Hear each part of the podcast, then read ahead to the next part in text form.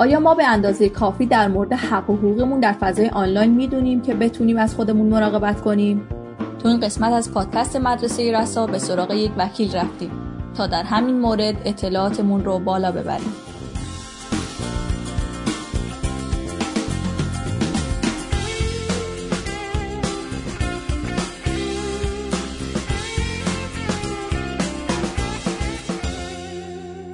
سلام. من مانیا پور هستم و با یه موضوع بسیار کاربردی در حوزه سواد رسانه‌ای در خدمتتون هستم.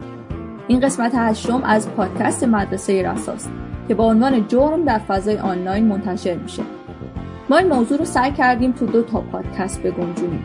تا هم بتونیم منسجمتر صحبت کنیم و همین که اونقدر هر قسمت طولانی تر از ظرفیت توجه شما نباشه. اگه اولین بارتون پادکست ما رو گوش می‌دید لازمه بگم مدرسه رسا یه مدرسه آنلاینه در حوزه سواد رسانه‌ای و همچنین جاییه که معلم ها می‌تونن اولین شبکه اجتماعی خودشون رو داشته باشن. یعنی می‌تونن برن تو سایت ثبت نام کنن انجمن و گروه درست کنن و پیج خودشون رو داشته باشن. می‌تونن معلم های دیگر رو پیدا کنن ارتباط بگیرن و شبکه سازی کنن.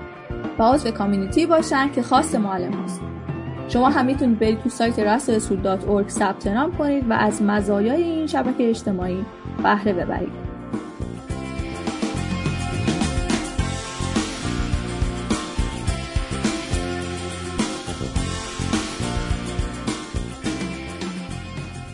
خب بریم سر اصل مطلب. ما داستانهای زیادی از آدمای واقعی خوندیم که از طرف یک نفر تهدید به افشای چتها و یا اطلاعات خصوصیشون شدن. ماجراهای واقعی رو شنیدیم که این افراد تا مدتها با ترس و لرزه می‌کردن و در بیشتر موارد ازشون سوء استفاده هم شده. حداقل برای یک بار هم که شده شاهد تهدید آنلاین یک نفر بودیم. شاید بودیم که چطور میشه با هویت شناخته شده یا به صورت ناشناس افراد به همدیگه افترا بزنن و هیچ ابایی هم نداشته باشن از این کار. چرا که خودشون رو کاملا مسئول از پیگیری غذایی می‌دونن. یا حداقل نمی‌دونن که میشه پیگیری غذایی بشه اون عملشون. قربانی ها هم معمولا خودشون رو ناتوان برای مقابله با این رفتارها می‌دونن. یکی از اصلی ترین قربانی ها می‌تونن دانش آموزان نوجوانی باشن که تازه وارد فضای آنلاین شدن و با ندونستن حق و حقوقشون خیلی مورد سوء استفاده قرار بگیرن. مثلا همین چند وقت پیش معلم تعریف می‌کرد که یکی از دختران دانش آموزش که 14 سالش هم نشده یک واسه پسر بالغ میفرسته و این آقا هم با تهدید به افشای عکس‌ها ازش باجگیری می‌کرده. تا جایی که دانش آموز طلاهای خودش را هم فروخته بود برای دادن باج به این فرد. از این ماجراهای واقعی زیاد شنیدیم و کاملا ضرورت داره که افراد خصوصا معلم ها در موردش بدونن تا بتونن به دانش آموزان هم آموزش بدن چطور از خودشون مراقبت کنن. خب ما در فضای آنلاین کاملا بیدفاع نیستیم و در واقع یک سری قوانین هستن که باید بدونیم تا بتونیم اگر در شرایط خاصی قرار گرفتیم از خودمون دفاع کنیم. این قوانین که مربوط به بحث جرم در فضای سایبر هست جزو مباحث مربوط به سواد رسانه‌ای هم هست. ما به عنوان افرادی که داریم فعالانه از تکنولوژی های ارتباطی استفاده می کنیم باید از حق و حقوقمون آگاه باشیم. باید بدونیم چه عملی در فضای مجازی که بسیار هم گسترده است طبق قانون جرم محسوب میشه. و مجازاتش چیه؟ تا هم مرتکب جرم نشیم و هم بتونیم از خودمون و اطرافیانمون در مواقع حساس با کمک قانون محافظت کنیم به دلیل اهمیت این موضوع ما در این قسمت از پادکست مدرسه رسا از لیلا شفایی وکیل پایک دادگستری دعوت کردیم تا به صورت آنلاین مهمان ما باشند و در این مورد به سوالاتمون پاسخ بدن. خانم لیلا شفایی عضو انجمن توانمندسازی و پیشگیری آشنا هستند. این سازمان در حوزه کاهش آسیب‌های اجتماعی و پیشگیری از وقوع جرم به صورت میان فعالیت می‌کنه و با پژوهش و واکاوی در مورد ریشه بروز انواع آسیب‌ها و جرایم به افراد در معرض آسیب یا آسیب دیده آگاهی میرسونه. برای اینکه بیشتر در مورد این انجمن بدونید به سایت آشناNGO.com سر بزنید. خب خانم لیلا شفایی عزیز خوش آمدید و بسیار ممنونیم که دعوت ما رو قبول کردید. من هم سلام می کنم خدمت شما شنوندگان عزیز این پادکست و تشکر ویژه دارم از شما و مدرسه خوب رسا که به درستی تشخیص دادید که چه موضوعاتی رو در فضای رسانه باید بهش پرداخته بشه و در واقع به نظر من این نهضت سواد رسانه‌ای بسیار بسیار اهمیت داره و کسانی که در واقع شروع کردن به انجام چنین دست اقداماتی واقعا قابل تقدیر و تشکر هستم و من از همینجا تشکر ویژه می کنم از شما و شنوندگانتون در خدمتتون هستم. بسیار ممنونم لیلا جان. اولین سوال ما اینه که به طور کلی چه چیزی جرم محسوب میشه و به طور خاص تعریف جرم در فضای آنلاین چیه و مصادیقش چی می‌تونه باشه؟ طبق ماده دو قانون مجازات اسلامی هر رفتاری ام از فعل یا ترک فعل که در قانون برای اون مجازات تعیین شده باشه جرم محسوب میشه. در واقع اگر بخوایم عملی رو جرم محسوب بکنیم بایستی که یک سری ویژگی ها داشته باشه. یکی اینکه قانونگذار اون عمل رو در قانون من کرده باشه. پس عملی که در قانون من شده باشه مستاق یک رفتار مجرمانه و جرم خواهد بود.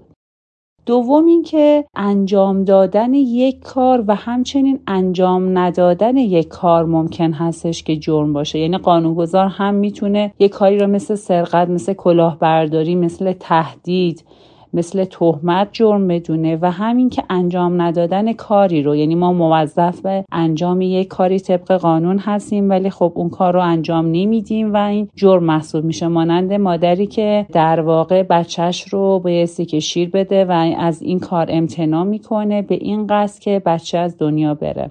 و به همین دلیل هستش که شیر ندادن مادر به این بچه با قصد اینکه از بین ببرتش یک ترک فعلی هستش که قانون اون رو قابل مجازات می‌دونه.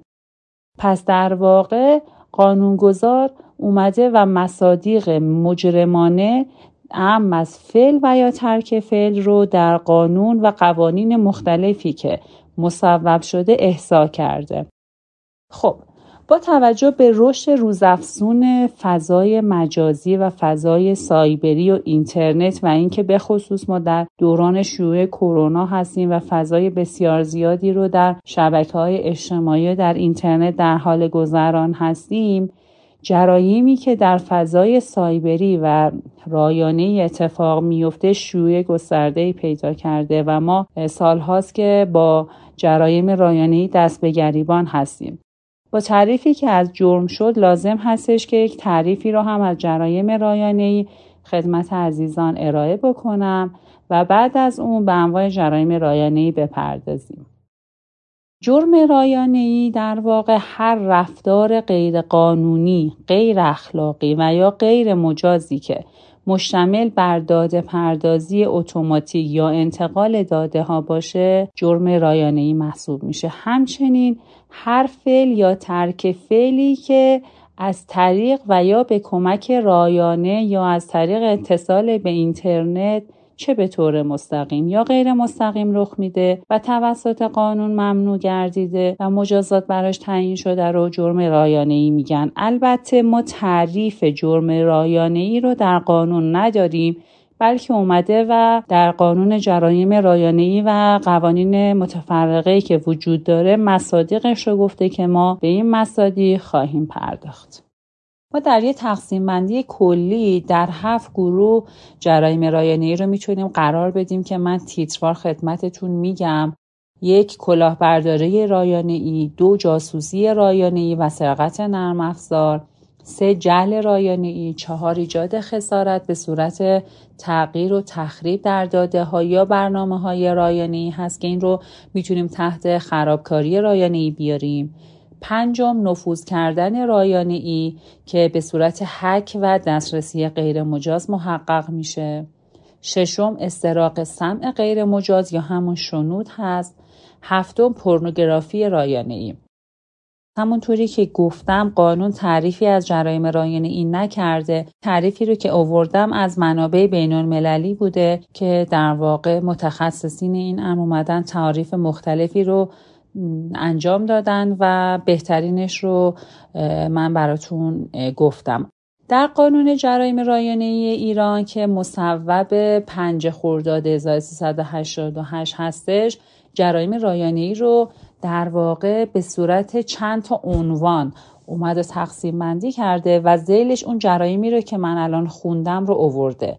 حالا اولین عنوانی که آورده جرایم علیه محرمانگی داده ها و سامانه های رایانه و مخابراتی است که دسترسی غیر مجاز شنود غیر مجاز و جاسوسی رایانه ای میاد تحت عنوان جرایم علیه محرمانگی داده ها قرار می‌گیره.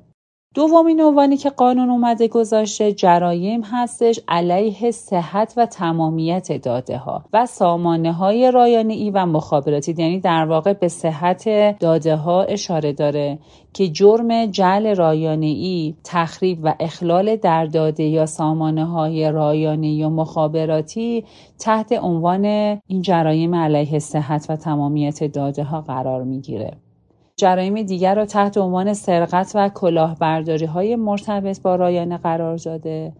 در بخش بعدی جرایم رو تفکیک کرده به جرایم علیه افت و اخلاق عمومی که همون پورنوگرافی و مواردی از این دست و هرزنگاری تحت این عنوان قرار می‌گیره. و در مورد دیگه حد حیثیت و نشر اکاذیب رو آورده که تهدید و توهین و همین نشر اکاذیب تحت عنوان این جرایم قرار می‌گیرن و سایر جرایم. سایر جرایم تو ماده 25 اومده یه سری عناوین رو گفته مثل تولید یا انتشار یا توضیح در دسترس قرار دادن داده ها فروش یا انتشار اونها و یه سری مصادیق اینجوری که تحت جرم خاصی نیست. فقط این عمل و یا ترک فعل تحت عنوان ماده 25 میشه جرم رایانه ای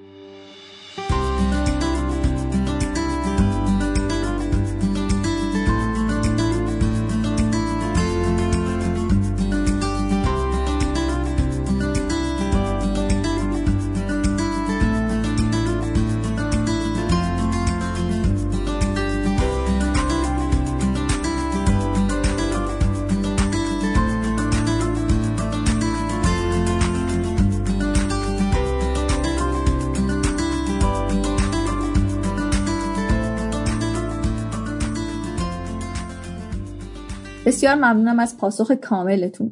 خب اگر کسی تهدید به پخش چتهای خصوصیمون بکنه این کار جرم محسوب میشه؟ ما چطور می‌تونیم با کمک قانون در مقابل این تهدیدها از خودمون مراقبت کنیم یا دفاع کنیم؟ در مورد این سوالتون که آیا چت های خصوصی تهدید محسوب میشه یا نمیشه و جرمه یا نه لازم هستش که من یه مقدمه کوچیکی رو بگم و بعد قانون رو با هم دیگه مرور و بررسی بکنیم. ببینید افشای اسرار در واقع میاد زیل جرم تهدید قرار می‌گیره و خود افشای اسرار به این دلیل جرم هست که حریم خصوصی افراد محترم هست و کسی حق نداره که حریم خصوصی دیگری رو نقض بکنه. افراد هم انتظار دارن که این حریم مورد احترام باشه و از دسترسی دیگران مسوم قرار بگیره.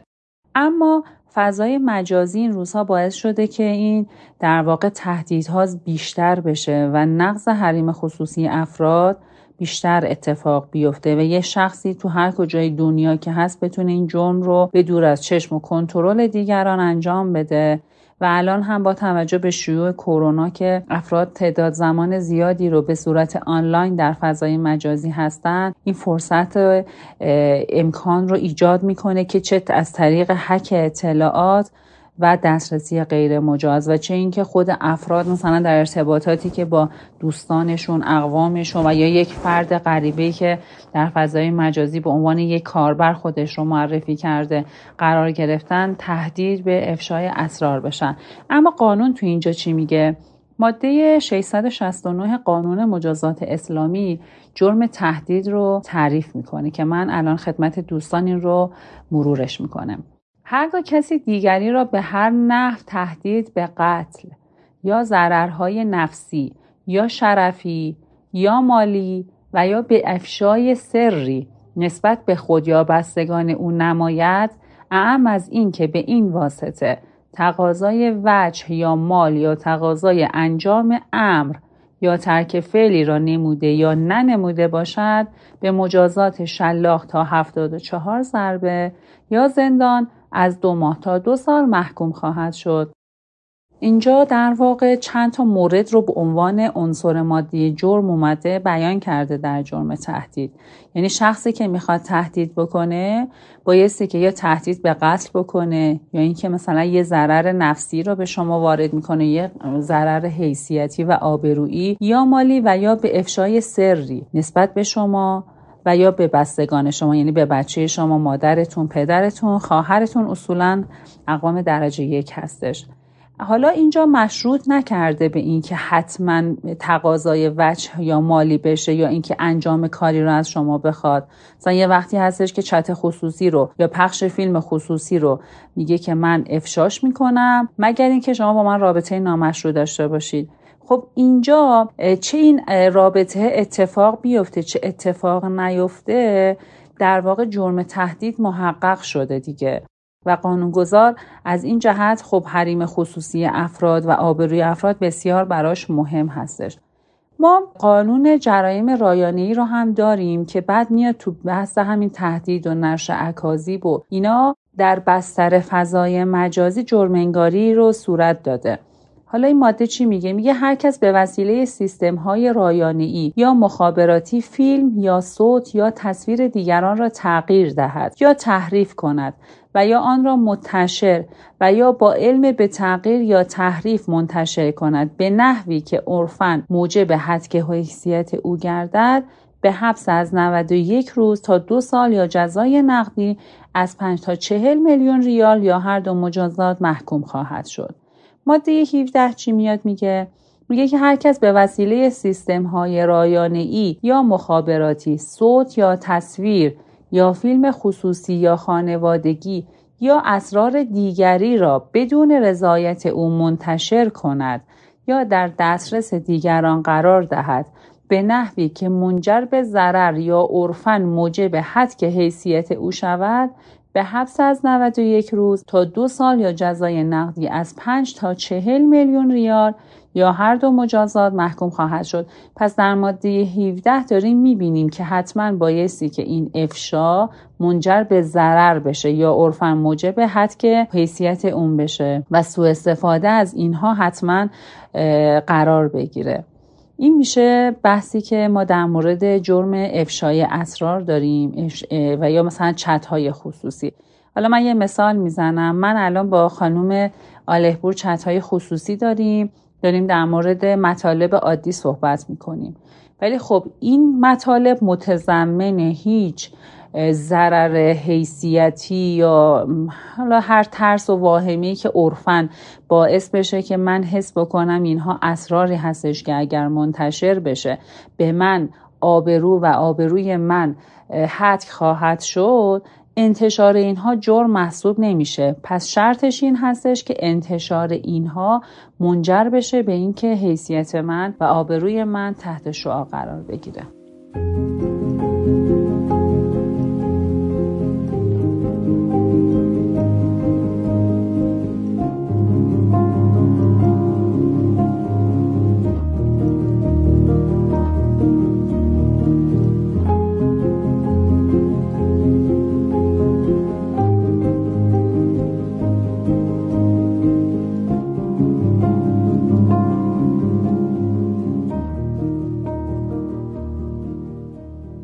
خب اگر کسی ما رو تهدید به پخش چت ها عکس ها و یا فیلم های خصوصیمون کرد آیا همون تهدیدها در شبکه اجتماعی مدرکی محسوب میشه؟ SMS یا voice و پیام ها در شبکه اجتماعی مثل واتساپ و تلگرام چطور؟ به طور کلی چی مدرک محسوب میشه و ما چطور می‌تونیم اثبات کنیم که مورد تهدید واقع شدیم؟ در مورد این بخش از سوال شما که در ما چجوری جرایمی رو که در فضای سایبری علیهمون اتفاق میفته می‌تونیم اثبات بکنیم و چه چیزهای این مدرک در واقع محسوب میشه و ما چجوری این مدارک رو جمع آوری کنیم؟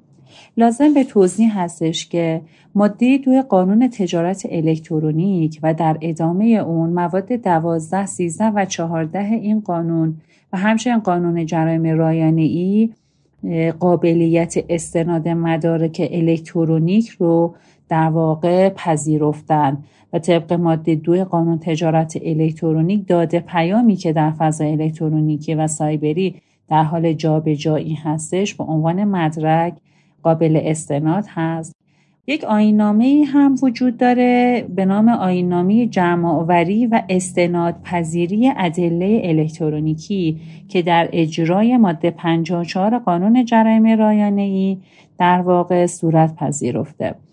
ما در واقع می‌تونیم مدارک دیجیتال رو جهت شناسایی مجرمان سایبری که رد پایی از خودشون اصولا به جا نمی‌گذارن و برای اقناع وجدان قاضی و اثبات دعوای خودمون بنا به شرایطی که خدمتتون میگم جمع آوری بکنیم. من مثالی می‌زنم خدمتتون. به من توهینی میشه در فضای مجازی. زیل حالا اینستاگرام کپشنی که نوشته شده اونجا میاد یه توهینی علیه من اتفاق میفته. و یا نه در فضای توییتری یا در فضای جای دیگه دیگه فضای عمومی یه سری نشر بی اتفاق میفته در هر حال اینها با یک آیدی هایی حالا یا به صورت فیک و یا به صورت واقعی میان و این جرایم مثلا توهین یا نشر اکاذیب و امثالهم رو انجام میدن. خب لازم هستش بعد از آگاهی از این مورد سریعا از اون آیدی و اون متن اسکرینشاتی رو تهیه بکنیم. خیلی وقتا هستش که پیامک تهدیدآمیزی تو سامانه مخابراتی برای ما ارسال میشه. خب اونجا شماره تلفنی هم ثبت شده و ما شماره تلفنی رو هم داریم. و یا در فضای اجتماعی در فضای واتساپ در فضای تلگرام بتونیم با شماره ای که ثبت شده در واقع اسکرین شاتی رو تهیه بکنیم از اون متن تهدیدآمیزی که وجود داره. خب خیلی وقتا هم دعاوی بین دو نفر دوست دو نفر فامیل هستش که خب اون اکانت و یا اون شماره قابل شناسایی هستش و کار رو راحت می‌کنه. در اینجا در واقع با گرفتن یک اسکرین شات از اون آیدی و یا شماره تلفن و نگهداری اون سریعا می‌تونیم با مراجعه به پلیس فتا و دادسرای جرایم رایانه محل زندگیمون تقاضای بررسی در واقع اون اکانت رو بخوایم. به اون شماره تلفن رو.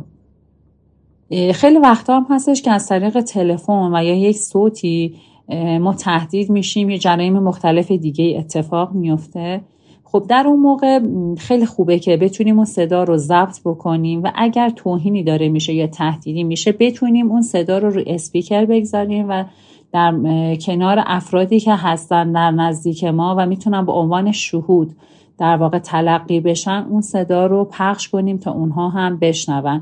خب اینها به ما کمک می‌کنه دیگه که بتونیم این صداهای ضبط شده رو از اون شماره تلفن با وجود شهود نگهداریشون بکنیم و زمانی که اینها رو ما به دادسرای جرایم رایانه ارائه میدیم و اون هم ارسال می‌کنه به پلیس فتا کارشناسان پلیس فتا اینها رو در واقع بررسی می‌کنن و تشخیص میدن که آیا این صوت از این شماره تلفن بوده که تهدید کرده و یا جرایم دیگه که مشابه این جرایم هستش اتفاق افتاده و یا نه. در واقع اینها کارشناسی های فنی هستش. یا اگر از یک اکانتی به ما حمله شده حکی اتفاق افتاده و یا توهینی شده باز کارشناس فنی هستش که می‌تونه بررسی بکنه و ببینه که این اتفاق میفته یا نه. ببینید یک اتفاقی که در حال حاضر داره رخ میده این استفاده از VPN هایی هستش که در واقع فضای آی که داره از اون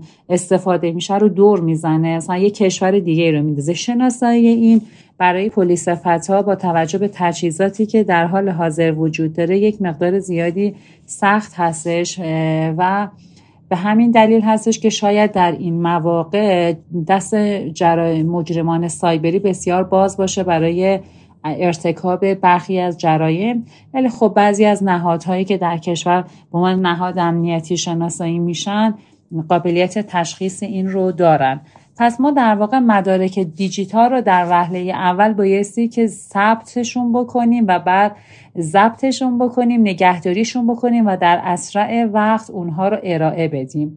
در طول مسیر کارشناسی هم خب خیلی مهمه که پلیس بتونه به اون سرمنشایی که در واقع ازش خواستگاه جرم اتفاق افتاده و آی پی که استفاده می‌کنه و من همون جوری که خدمتتون گفتم طبق آینامه جمع آوری و استناد پذیری دل الکترونیک مراکزی که در واقع این خدمات الکترونیکی رو میدن مودم هایی که در واقع اینترنت رو به خونه ما میارن یا مخابسته های اینترنتی مخابرات و یا همین کافینت هایی که خدمات میزبانی یا هر چیز دیگه رو ارائه می‌کنن اینها رو پلیس با دستور قضایی می‌تونه بره تفتیش بکنه و بررسی بکنه. در هر حال وظیفه هر یک از ما پیشگیری هست و در وهله دوم اگر مورد جرم واقع شدیم و تهدید یا هر جرم دیگه این هستش که این مدارک رو سریعا ثبتشون بکنیم و بتونیم که ازشون بهره برداری لازم رو انجام بدیم.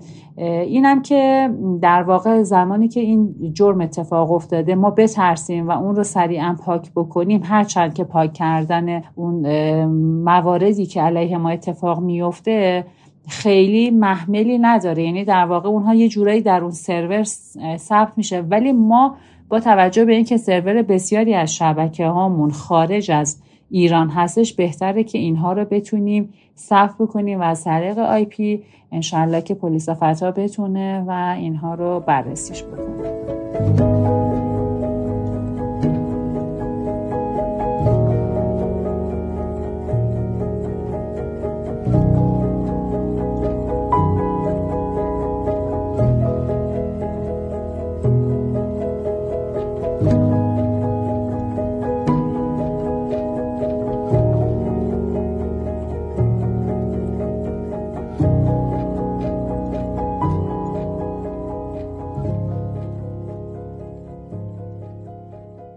کسی پاش رو فراتر گذاشت و چتهای خصوصی ما رو یا فیلم و عکسای خصوصی ما رو پخش کرد. اینجا قانون چطور می‌تونه از ما حمایت کنه در مجازات شخصی که این کار رو مرتکب شده؟ در مورد این سوالتون که حالا اومدیم و انتشار عکس و فیلم خصوصی و یا هر مورد دیگه که برای ما مهم هستش توسط فرد تهدید کننده اتفاق میفته اصولا این اتفاق نمیافته. در بیشتر مواقع به علت عدم آگاهی افراد تهدید کننده با, با صرف تهدیدش موفق میشه به اهدافی که می‌خواد برسه. خب اما افرادی هستن که پا رو فراتر به قول شما می‌گذارن و وارد محدوده ارتکاب جرم انتشار عکس افراد می‌رسن و یا فیلم افراد.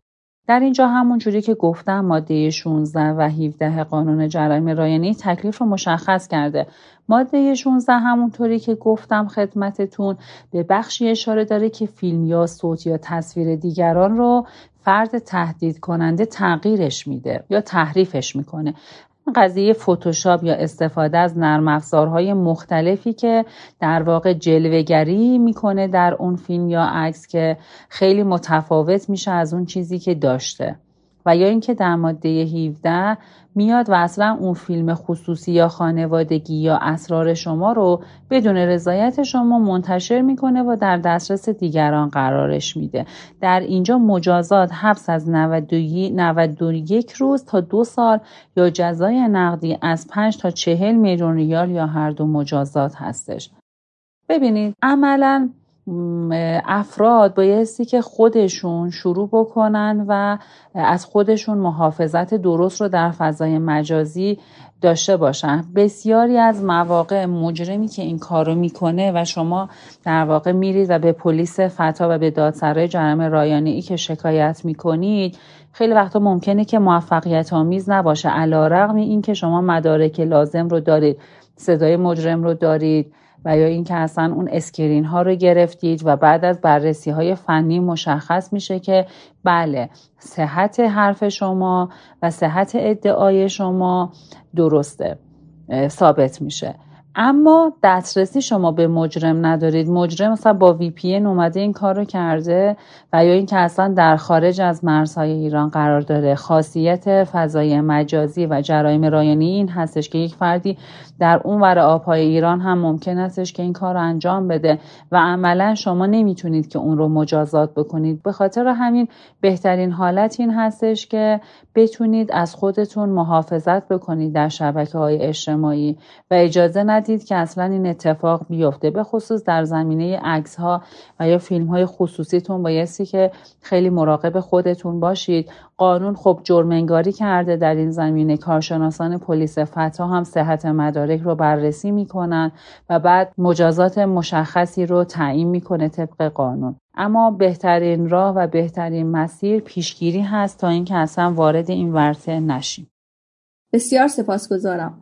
ما این بحث رو در پادکست بعد ادامه میدیم و در واقع در پادکست بعدی هم به ابعاد مهم دیگه که مربوط به بحث حقوق رسانه است می‌پردازیم. سپاس از شما لیلا شفایی عزیز هم به خاطر وقتتون و هم اطلاعات ارزشمندی که با ما به اشتراک گذاشتید.